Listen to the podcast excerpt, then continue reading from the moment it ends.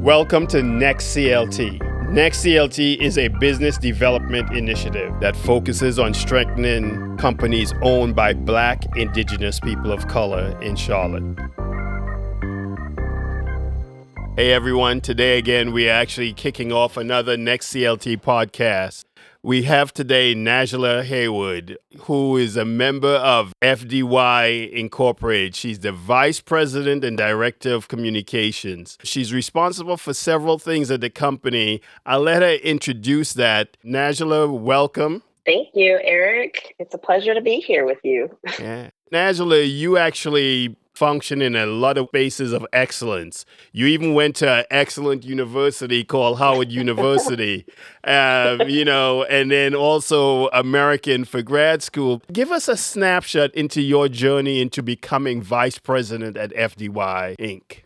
Sure. Thank you for those those kind words. Um, so I have been around FDY Incorporated for my entire life um, in some facet or another. The company was started by my grandfather um, about 40 years ago. Actually, it will be 40 years in about two weeks. Um, and so I grew up in the business. But when it came time to choose my uh, trajectory in terms of what college I wanted to go to and what I wanted to major in, I decided to branch out a little bit. So, as you mentioned, I went to Howard University for undergrad, and there I was a marketing major. Um, and then a couple years after I graduated, I, I got my master's degree at, at American University in International Communications. So I've always been interested in marketing and communications. My career uh, after graduate school was really focused on government communications and legislative affairs. So I worked for a number of government agencies in the DC area, um, including the Department of Justice. And I served in multiple roles to include communications director, public information officer, um, legislative affairs director. So just a wide range of roles, but everything dealt with comms, communication, talking to people, messaging. Um, and I did that for, sheesh, over 10 years. And, and I knew I wanted a change. I got to a point where I was getting burnt out with, uh, with that work. I knew I wanted to leave DC I was really fascinated with what was happening in Charlotte, uh, which, you know, I grew up in Charlotte, but it didn't look the same way that it looks now when I was growing up there. Um, so while I was spending, you know, years in, of my time in DC, I was watching the growth in Charlotte, and I was like, hmm, maybe I actually could move back home. so uh, started to kind of, you know, try to execute a plan to get back to Charlotte. It took me about five years to actually do that. It was a huge leap of faith for me because I was doing so well in my career in DC. I was making the connections that I needed to make. I was getting the promotions that I wanted. And, you know, I was just really enjoying life. But I knew that I wanted more and I wanted something different. So um, I finally you know, took the, the leap of faith to move back to Charlotte and join our family business in March of 2020. And if you know anything about March of 2020, you know that that was when the pandemic really hit the country and things started to shut down. So I moved to Charlotte about a week before everything shut down in North Carolina. Wow. Yes. So it was a very interesting transition.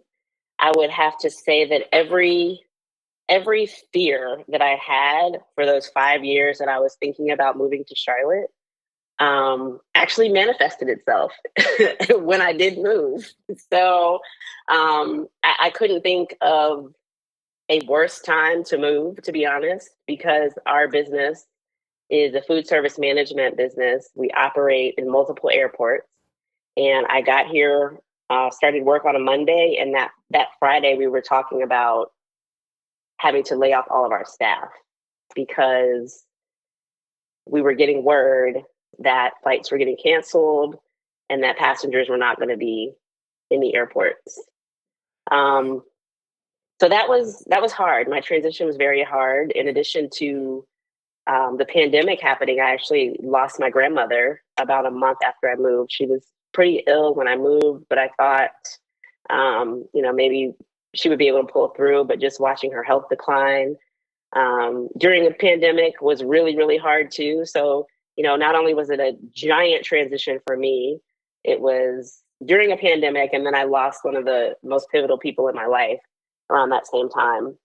So it was tough. Yeah. So you went through all those transitions during a pandemic, and you you started to talk about your company change as a new leader within the organization.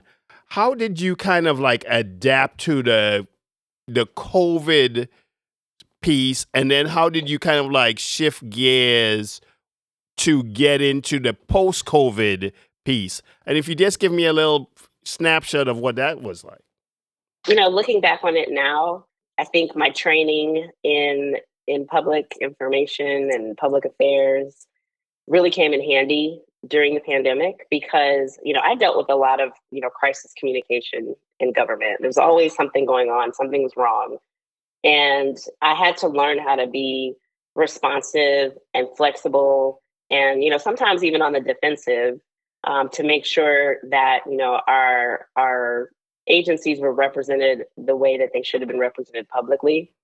So you know I can look at you know my experience transitioning to Charlotte and to FDY in in the same way. It was a huge crisis. It was an unexpected crisis, and we were absolutely unprepared for it. But I had to dig deep into you know my toolkit and you know say okay well the first thing that we need to do and that we we can do is communicate very openly and transparent transparently with our colleagues and our staff. Um, so one of the things that that we did uh, when I moved was just institute daily meetings with all of our managers and all of our administrative staff, uh, so that we kind of could all be on the same page. None of us knew what was happening. None of us knew if we were safe or you know if it was okay to even be in an airport. Um, so, you know, it was important that we stayed in touch and communicated with each other. And, you know, we were all watching the news, we were all hearing things of, of, you know, rumors and, you know, this could happen, that could happen. And so it was very important to have our leadership on the same page when we were talking to all of our management. That was that was critical. Um, and I would say that my transition, even though at the time it seemed really difficult and challenging, it was now that I look back, you know, it's been almost three years. I can say I didn't have anything to compare it to. You know, I got to FDY and COVID hit, and that was my normal. Mm-hmm. I did not have, you know, previous experience in the day to day of FDY as some of my colleagues did. So I got there during the crazy time, but all I knew was crazy. So, yeah.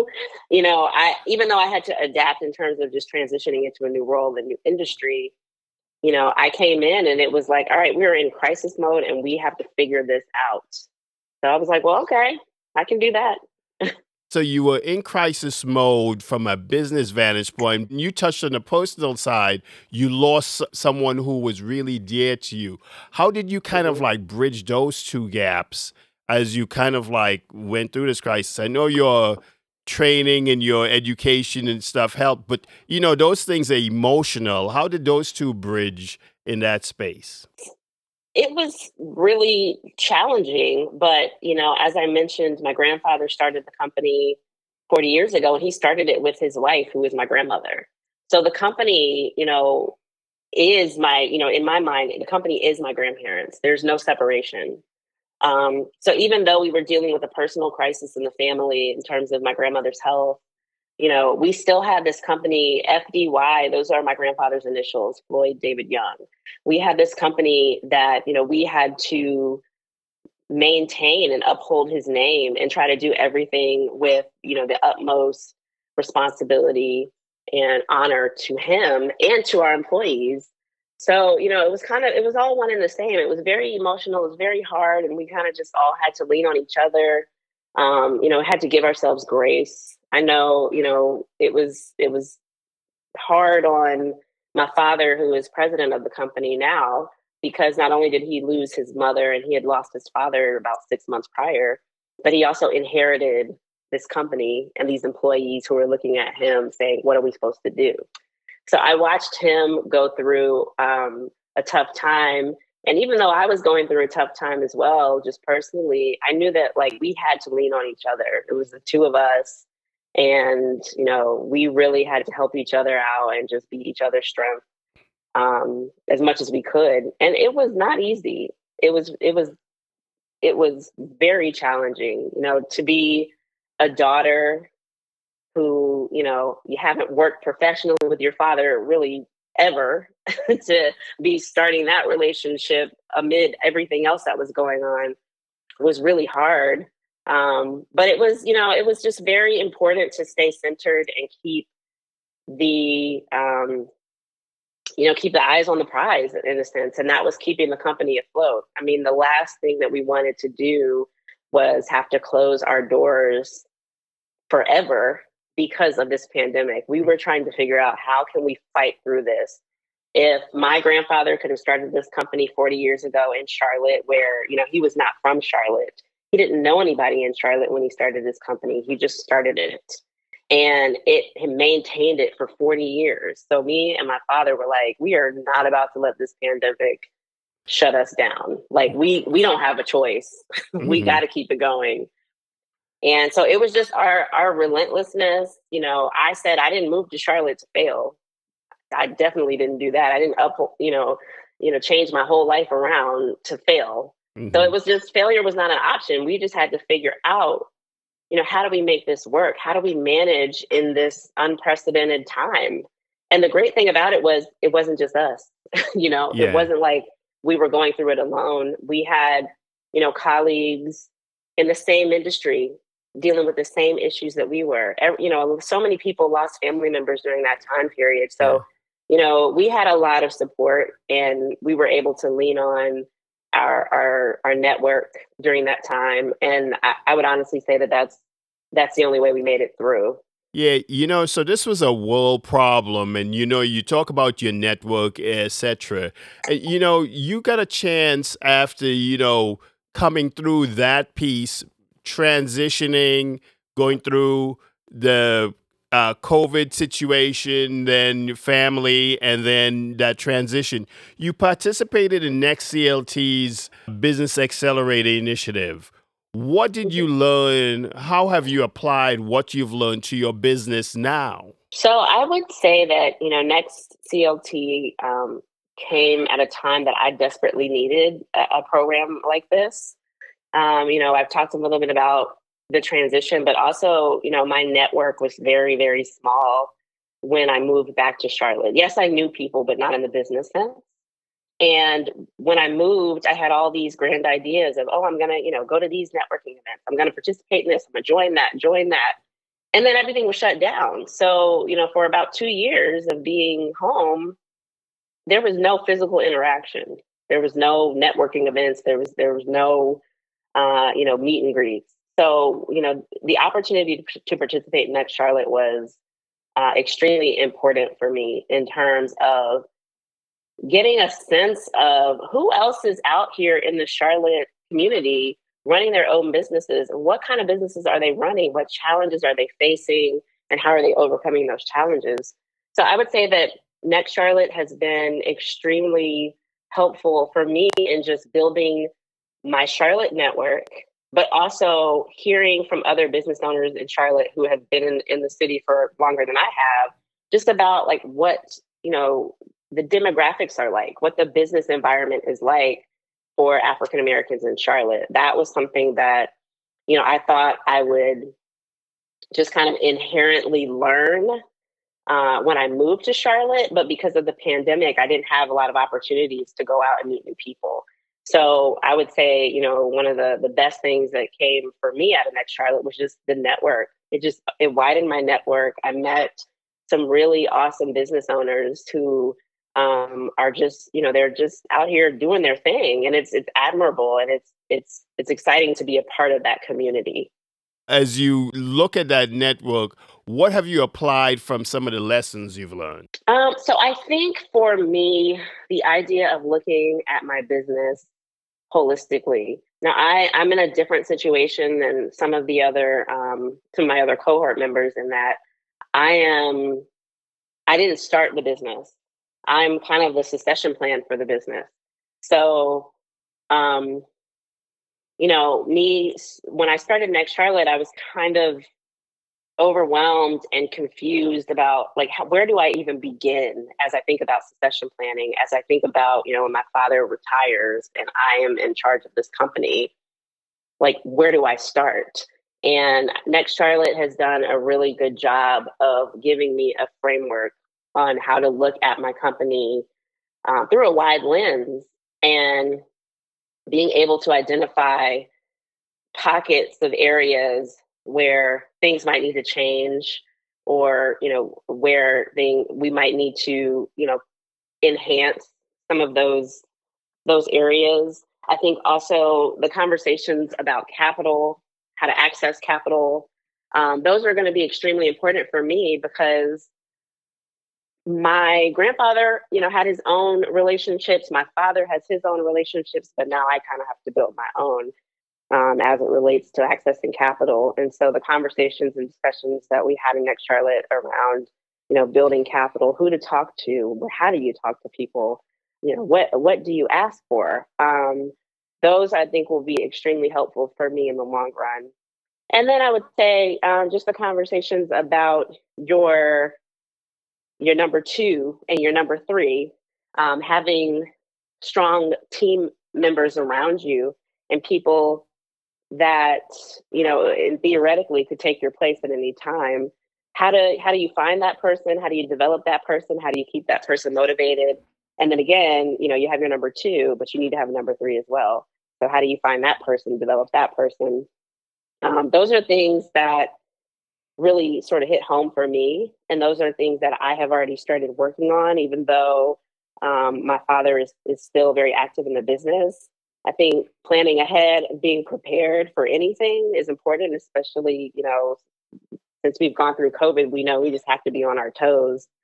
So being able to start making those plans now, um, of course, with the ability to tweak them over time if they need to be changed, but just having a plan and a layout now, I think is is going to be really helpful for me in the future as you talk about those plans being really helpful for your future, Najla, let's talk about what's one initiative on your whiteboard that wasn't there 30 days ago?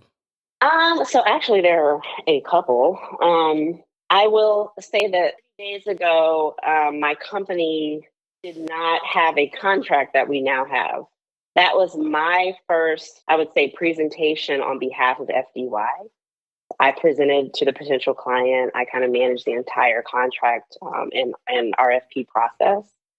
And I wasn't sure 30 days ago what was going to come of that. Well, you know, as of today, we got the business.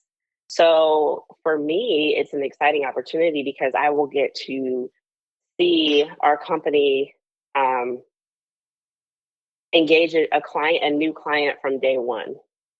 Um, that is a that's a process that I have not been able to be involved in prior to now. So, um, you know, building a team, we have to build a whole new team to manage this particular client and this project. Um, building relationships with that client, ensuring that the client um, is satisfied with our our our work is going to be crucial. And I'm kind of the lead on it. So, so that's a it's a huge project. It's a um, I believe it'll be a three year term. So for the next three years, this is kind of my baby that I get to work on um, hand in hand with the client and just making sure that, you know, we represent our name, FDY, and that was my grandfather's initials, as I said earlier, making sure that we represent our name uh, the way that, that he would have expected. So it's kind of, it's exciting because it's new. Um, it's a little bit nerve wracking for me because, as I mentioned, it's my first the first big, you know, proposal that I've won, um, and the client that I'm going to have to manage. So that's one of the things on my whiteboard. I have a couple other things, but that's the main the yeah. main one. And I'm I'm excited to start out 2023 with you know a brand new client, a, a brand new project, and a brand new team um, to work with on this project. Hey, well, I'm excited for you as well. You know, so that's that's exciting. So not Yeah. to not to change your excitement a little bit, but you know, one of the things is as you go through some successes, sometimes you have failures, right? And so I'm really excited for you in that space of, you know, getting your new client and starting it from scratch and then having a three year run of, of managing it as your baby. But what's been your biggest failure in the last year and why do you think that happened? I don't have failures, Eric. no, I'm kidding.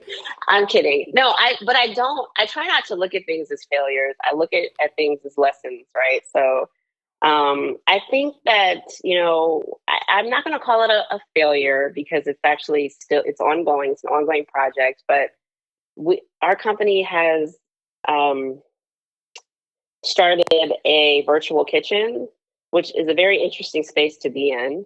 Um, a virtual kitchen is basically a kitchen that um, the client or the customer doesn't ever see. You use your mobile device to order your food from, say, a DoorDash or an Uber Eats, and your food is either delivered to you or you go pick it up. But you, um, you know, very rarely engage with the the person who made your food. So um, the last year, that's been a project that that our company has started. It was, I would say, it was kind of my idea. I mean, it was the collaborative idea, but I really pushed for it because I saw the need for us to be a little bit more accessible uh, because of COVID. With our units in the airports, you know, customers weren't in the airport, so we didn't have customers.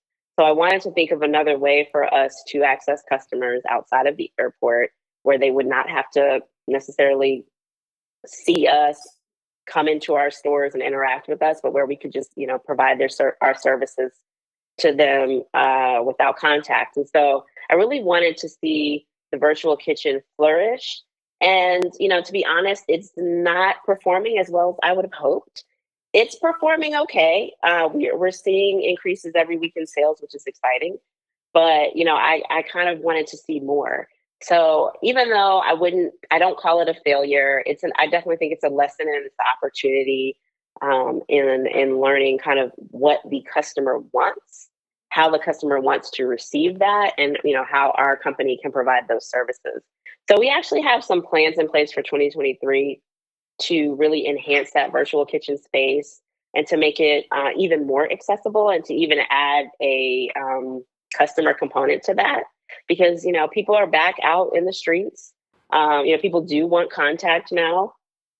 Um, people want to you know have the experience of going out to eat and the experience of meeting you know the the their you know waiter or waitress or their chef or you know. So we are we're looking to doing a little bit more of that experience um, dining in 2023 so i'm excited about that. And i'm proud of i'm proud of our company for trying something new. Um, it, this was this was a a different space for us a new space for us. And you know we're just kind of getting our feet wet in it. I think that you know next year will will really take off because we've got some new ideas and we've got some new products coming out so we'll see we we will definitely see Well, good, good. So you said lessons learned. You uh, look at it from that vantage point. As you think about coming back to next CLT and lessons learned, why do you think it's important for entrepreneurs of color and Black Indigenous people of color? You know, why is it important for next CLT to be in the city and be in the county and have this type of business accelerator? oh i think it's um it's critical. Um you know i think about 40 years ago when my grandfather started the company it was really you know kind of on a hope and a prayer. There was not a network like this for him at the time. And you know he struggled. Every year wasn't a great year. I think some of the some of the business decisions he made um you know just on his own recognizance just by himself and even though, you know, he was able to sustain the company for all these years, I can only imagine what he could have done with a network like Next Charlotte. So, you know, me coming to the company 40 years later and being a part of Next Charlotte is it's almost, you know, like you have a uh, a safety net, so to speak, uh, underneath you. Like I feel like, yeah, this is a lot of work. This is this is going to be, you know, a challenge. But as part of Next Charlotte, there's a there are a team of people who I I can call on at any time, who I can just, you know, say, hey, I'm struggling. I need some advice. Can you help me? Um, and that's that's important. I think that's so important for people of color to to have. I think we we for years had to kind of do things on our own or sort of in secret, um, and now being able to just be open about the challenges that you're facing, be open about your goals, and talk to people who have done it before, or you know who who know how you can do it, and those people share you know just jewels of information with you is just so important. And you're talking about that social capital, right? Absolutely. You know, you also have in that space, you have a mentor. In your mentorship journey, there's been some slight transition. What has just having that meant to you? Oh, that's it's um again, it goes back to that safety net. It's just nice to have somebody that I can talk to.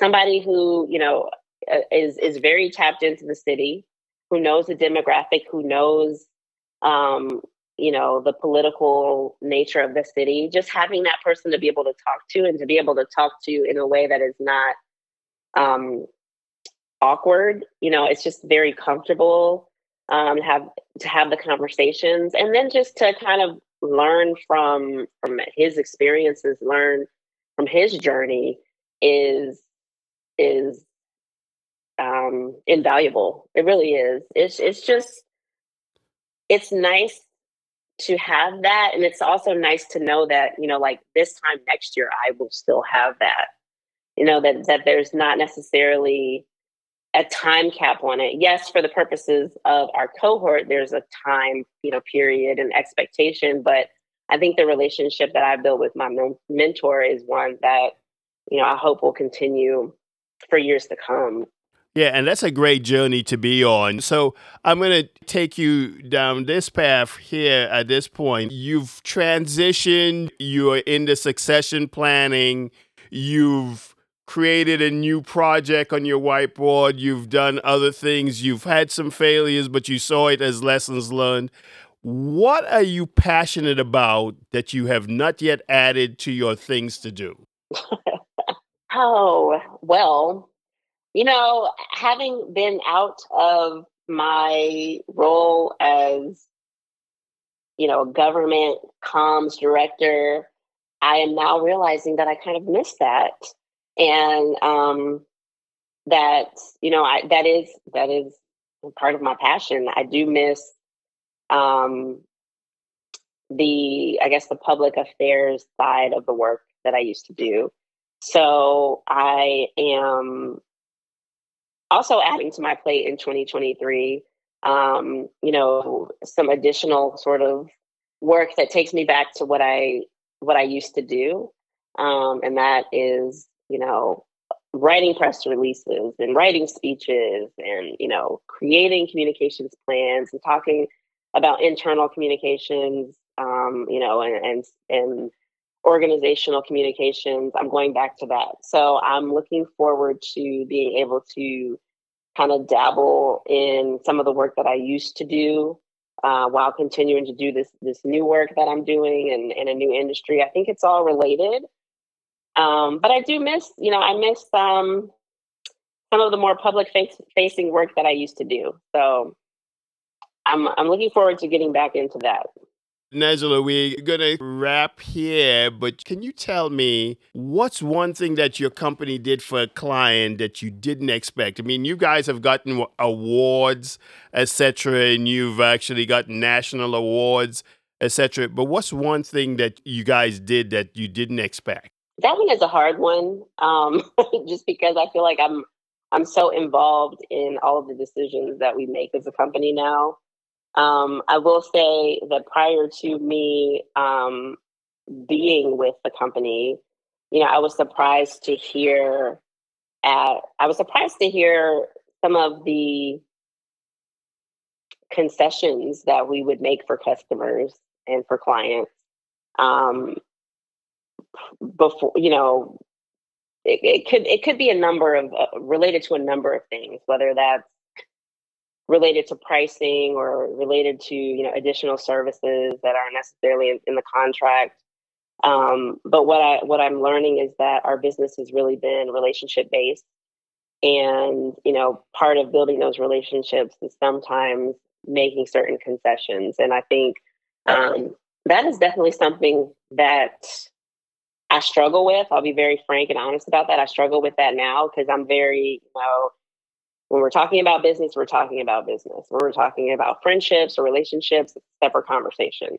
But there is a fine line. There's a fine line, especially, um, you know, in a city where you you you never know when you may need some help, right? Mm-hmm. So I think I think that you know the way that that our business um, operated for many years was really you know a lot of times it was on a handshake, a conversation and a handshake, and I'm one of those people that's like no, write it down. you know yeah. I want to see it in writing, and I want somebody to sign on the dotted line. Um, but a lot of things, you know, when I'm looking at the history and why did we do this this way, or what, why did we make the decision that we made, and there's no documentation for it, it's really just oh well, you know so and so was talking to so and so, and that you know that that transaction was made. Um, and that surprises me. It surprises me.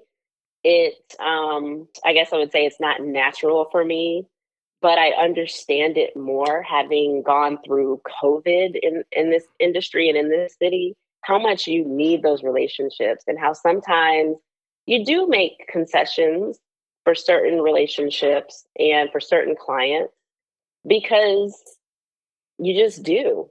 Um, and it's it's a fine it's a fine line. It's definitely something that I'm still learning.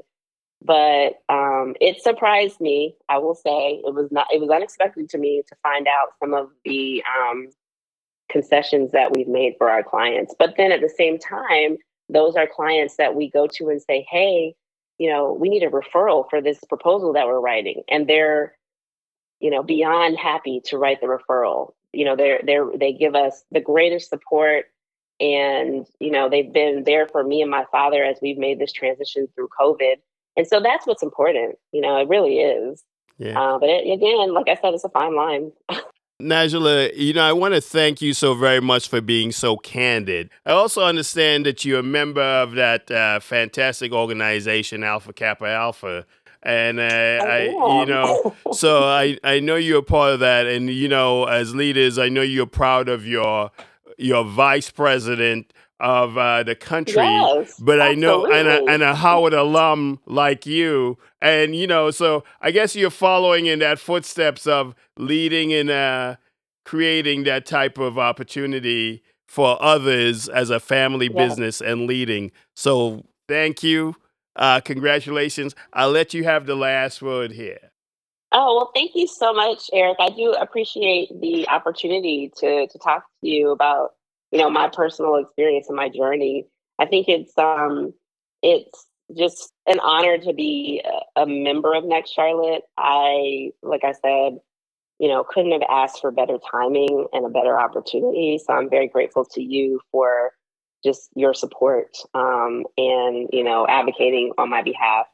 I know you do a lot of work behind the scenes, and so I thank you for that. I really appreciate it. And yes, I just I hope that you know 2023 can be an excellent year for all of us. And you know I'm I'm just so excited to continue to build relationships with my um, next Charlotte cohort members and members of other cohorts as well. So thank you so much, Eric.